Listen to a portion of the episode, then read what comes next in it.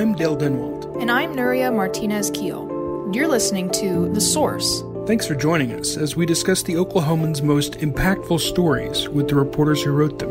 This week, we explore the future of Oklahoma's marijuana industry and the possibility of recreational marijuana in our state. My co host Dale and Carmen Forman join us for a discussion on the politics of cannabis legalization.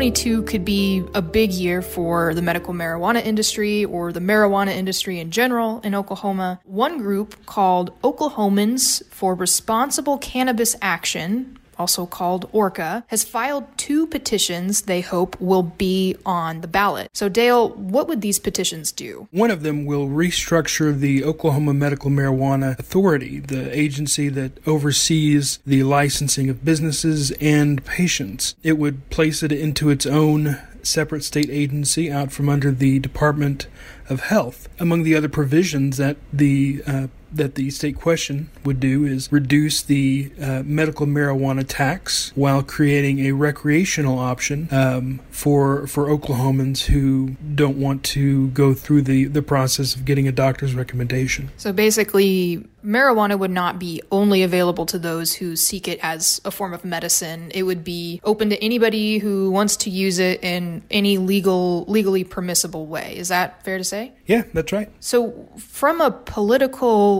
and I guess a business perspective, do you all think these petitions stand a chance? Just from going off of how much uh, Oklahomans supported State Question 788, I think it's a real possibility that if they can get this to the ballot, they could possibly get enough votes to, to have it pass. Carmen, what do you think? Uh, it's a great question. I mean, I, I think with how much the medical cannabis industry has grown in Oklahoma in the past three years, that there are just so many people whose livelihoods really depend on cannabis, growing cannabis, selling cannabis at a dispensary. And so, you know, some people, uh, might oppose recreational marijuana, but I think those people that run dispensaries or work at grow operations, I think that they would be inclined to turn out to the polls in droves. Now, of course, you know, we're still a conservative state.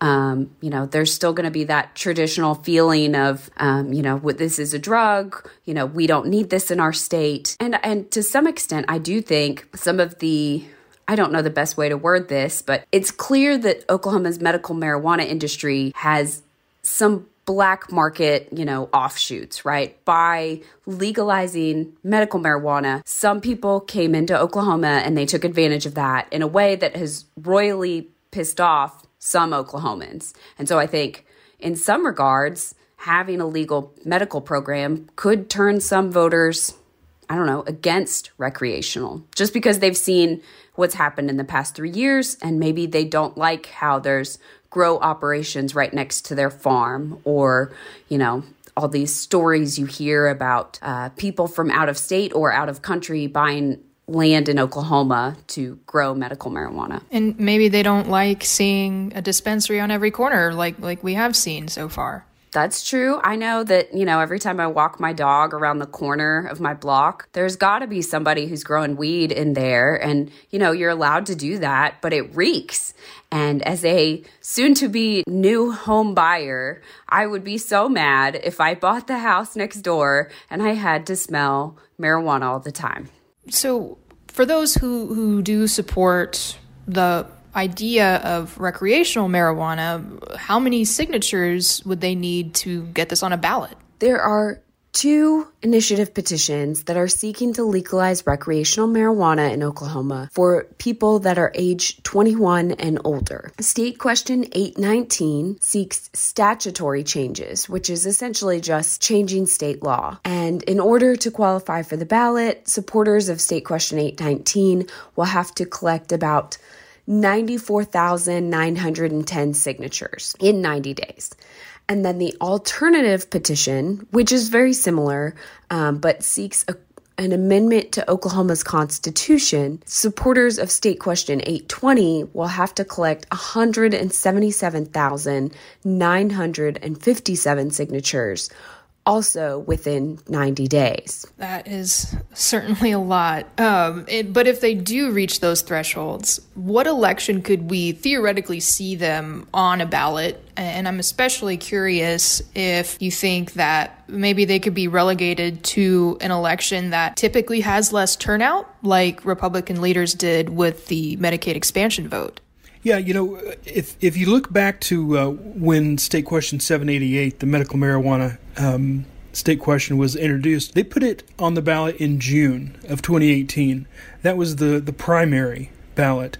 Um, typically, uh, an election that doesn't draw a ton of interest. Um, typically, a uh, an election that independents don't vote in because they there's no independent party that they have to, to pick a, a, candidate from. And I don't know if that was a strategy or if it just uh, lined up that way. But it's very possible that um, that either the the recreational petition from Orca or the recreational petition from this other group that Carmen wrote about um, could appear on a ballot before November. It's it's entirely possible. I, I would think um, that the the latest petition, which is poised to be State Question 820, um, and is not the petition from Orca. I think simply because it's very likely that they'll face a legal challenge to their petition, probably from our favorite Tulsan, Paul Tay. That I'd say that tongue in cheek, by the way. Um, I think that will slow down the process. And then if you need to account for 90 days of signature gathering, you're practically on the the June election date, and you know the Secretary of State's office has to do all this work. Uh, they take weeks verifying the signatures. So uh, my guess would be it could end up on a later ballot, which means there's a possibility that the two petitions are on different ballots. That would be wild. Um, on another note, uh, Dale, you also wrote that uh, State Question 818 gives a tax break to businesses. How would that work? Right. So uh, this is kind of an, an odd deal. Uh, you can have a marijuana business in Oklahoma. It's legal in the state of Oklahoma, but as far as the federal government is concerned, specifically the IRS, it's illegal. So as a cannabis business operating legally in Oklahoma, you're not allowed to claim certain federal tax benefits, tax incentives, tax credits, or, or breaks, or what have you from the federal government. What uh, State Question 818 would do, along with reorganizing OMMA, it would allow these Oklahoma cannabis businesses to apply for credits from their state taxes that would otherwise that they would otherwise uh, be able to get if marijuana was legal on the federal stage. So I, am not exactly sure how much of a benefit this could be to businesses, but you know, especially when you're when you're opening up a, a, cannabis business and you're having to stock it, put shelves in, um, do do all the kinds of things that you would normally be able to deduct from your as a business expense on your federal tax return. These companies aren't able to do that, and uh, giving them the opportunity to claim those tax credits on a state level uh, could be could be a, a pretty big boon for them. I'm also curious, how would ORCA, the Oklahomans for Responsible Cannabis Action, how would their recreational law differ from the current medical marijuana program that we have? From what I understand, they're uh, going to be essentially the same. There are some differences.